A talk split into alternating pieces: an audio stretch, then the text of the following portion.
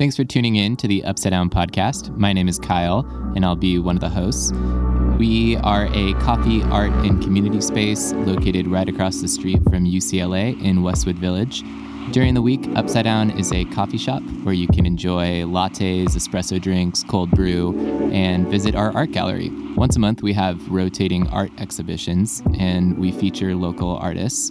On this podcast, you might hear anything from an interview with those artists to an interview with a barista champion, one of our staff, or simply someone who comes into the coffee shop.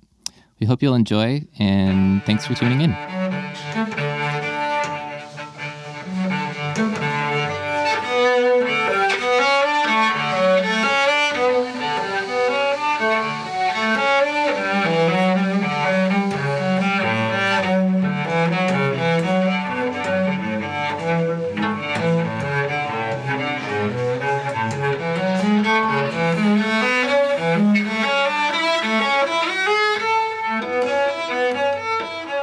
Everyone, I'm Isaac. I'm the director here at Upside Down. And what you just heard was audio from a live performance that we had here on November 8th from a UCLA student named Caleb Yang, who we have in the studio with us today. Hi, Caleb. Hello.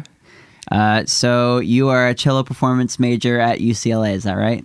Yeah, I am. Thanks for having me. Yeah, it was so great to have you um, uh, just last week uh, on the 8th to perform in our first ever like live music during the cafe time. Yeah, it was it was really fun. Yeah, I had a great time. Cool. Yeah, I mean, not many people know we have a like a little studio space back here at Upside Down where we do the podcast, but it also enables us to record uh, the live music that's going on in the cafe uh, Yeah. as well. So, how was how was that experience?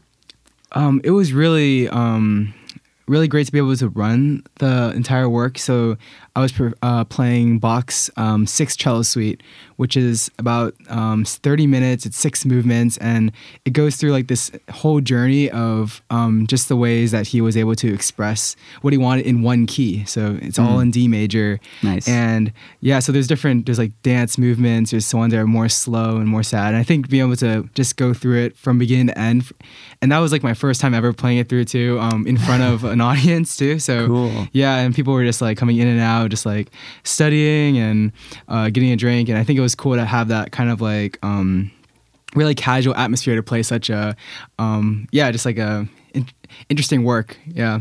Yeah, it was really great. Um, and we'll share a little bit more with you from the performance in just a second. But I wanted to know uh, what made you choose the cello as like your instrument.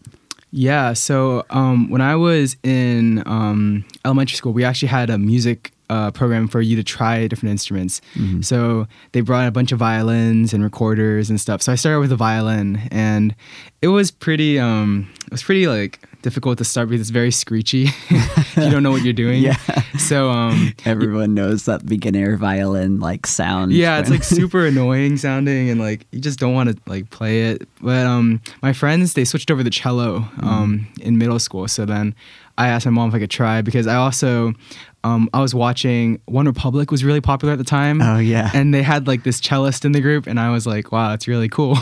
That's great. So yeah, then I just been playing cello since then. I played a lot in high school, Hmm. and then I decided when I was like choosing a major, I was like um, considering uh, pursuing like um, my biology degree or like um, uh, pursuing music full time. But I think it was like those like interactions with my teachers when I was younger. It really pushed me to be like um, see music as a way to. Um, uh, yeah, be able to give give back to the community. So yeah, so that's kind of where I was heading with the choice to study music in college. That's great.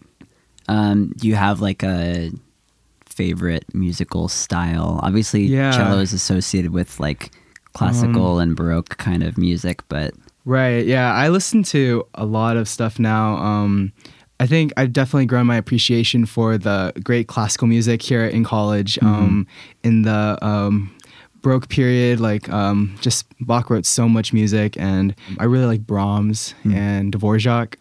Um, yeah, in terms of just like listening, sometimes I need a break too from listening to classical. I listen to a lot of um, uh, more indie stuff. Like I listen to gospel, I listen to country, um, just whatever, like jazz. Yeah. That's great. Um, so then you were telling me when you were playing that what inspired you uh, or what has been inspiring you recently with the cello is you saw this like YouTube channel thing that people were doing where they were just like playing Bach in random places. Can Yeah. you tell me more about that? Okay, yeah. So there was this whole movement. It was called Bach in the subways, and so like these really um, like these professional musicians that were very very classical, and then they would take their like expensive violin or cello, and they would go into these really um, public locations like the subway station or like a random um, like park with like kids playing, and they would just play through Bach and not say anything. But then like it started this movement. So yeah, a lot of um, classical musicians started catching on and trying to do that. Yeah, That's great. Now we have Bach in the cafe. yeah, yeah. That's great. Um, something that else was really interesting. Um, if you were here at the performance, you saw this, but Caleb, your instrument is not does not look like a regular cello. Yeah. what's different about it? So I recently got a new cello um, this summer. Um, and I think one of the things that a lot of cellists are afraid of is because they have like really old instruments that tend to be. Um, so usually, the older the instrument, the more it appreciates in value. So they're also Mm. expensive and Right. they're fragile. So when people take them to um, like on the road for like performances and gigs, they're like always worried and stuff. So there was this um, cello they created out of carbon fiber, which is extremely light and it's also very durable. Whoa. So people can play like I've seen cellists um, take videos like of them in the snow playing it, and What? like there's one there's a video of like a woman playing for the penguins in the Arctic, and like other people just like everybody play with like bands because you can um when you amplify the sound, it's very um, pointed. It can cut through. Um, it has a good, um, like good quality as well, but it's it sounds a little different than a wooden instrument. Hmm. So you don't want to just like only use um, carbon fiber instrument. Um, it's probably more for like select kind of performances. Sure. Yeah, that's that was really cool. It did give like I was obviously sounded like a cello, but Yeah. and you can hear that from the recording, but uh, it gave off a definitely different tone than a normal like wooden cello would. Yeah. Yeah, it was cool. kind of like full circle for me because when I first saw the cello, it was actually the, the carbon fiber instrument played by the guy in One, OneRepublic. So then, Oh, like now it's like so it was um, like an inspiration. inspiration. Yeah, Yeah. now it's like back to the beginning. But yeah, it's good. That's great. Um, what kind of hopes do you have for your career in music from here? Um, I'm really interested in collaboration. I've um, been able to taste a little bit of that here at UCLA, but um, I plan on trying to um, get a, um, a master's degree as well, just to continue to learn, continue to um, meet other musicians, and eventually I want to teach. I want to be able to teach Mm. young students um, not only cello, but about like music and how they can incorporate um, just like those kind of uh, life skills through learning music and also being able to express themselves in Mm. um, yeah just in everyday life That's cool. What would you say to someone? Because, like, obviously, you hear the recording, like, you're very good at your instrument, but, like, nowadays with, like, social media and stuff like that, you can go on Instagram and find, like, a hundred people playing better than you. Yeah. And some of them are, like, four years old or something, like, crazy, like, That's, like, virtuoso. yeah.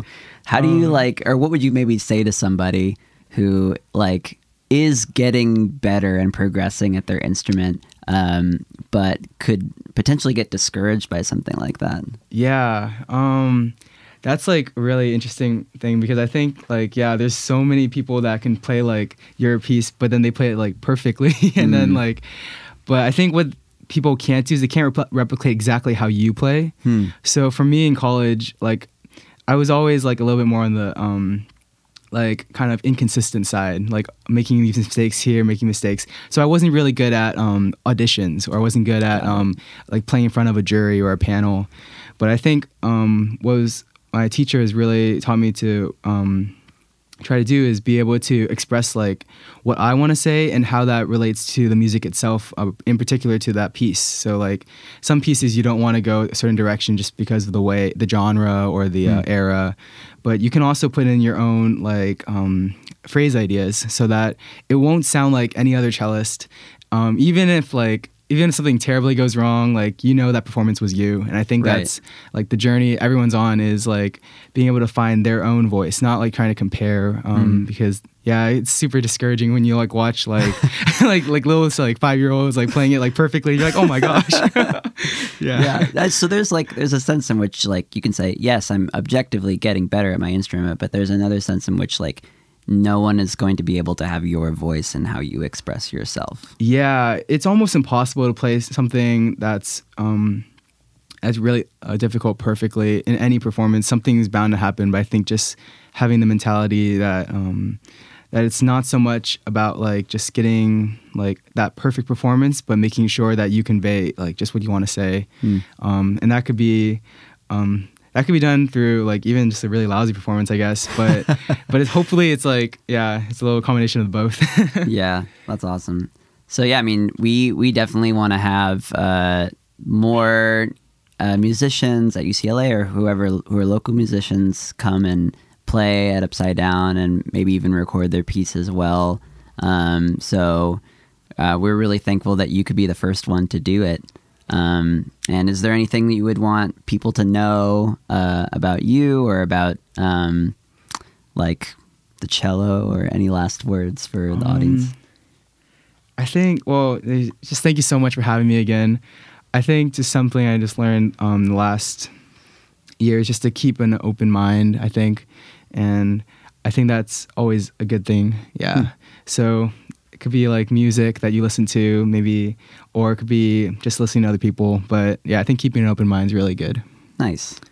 Well, we're going to listen to the rest of Caleb's performance right now. I hope you enjoy it.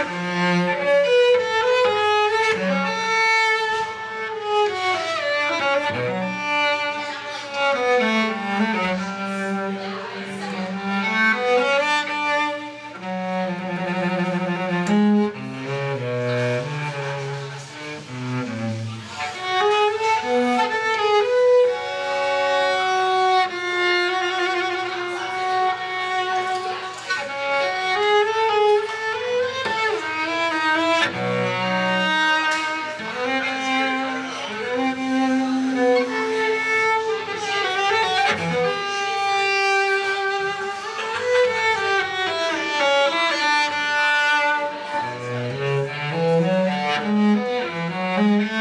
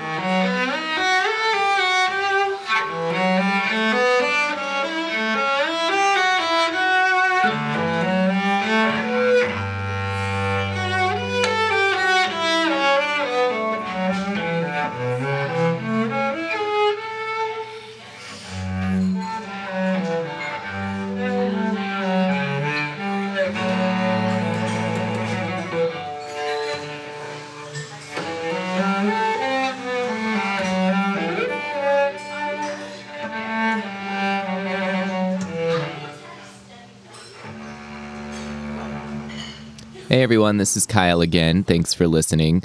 We just wanted to share that we, as a team at Upside Down, really created this podcast for the Westwood community, and we want to be a resource to you. So, if you ever have any ideas for a show or you just want to connect with us, you can through Instagram or you can write us at hello at upsidedown.com or you can even just come in and grab a coffee at our coffee shop. Thanks for tuning in.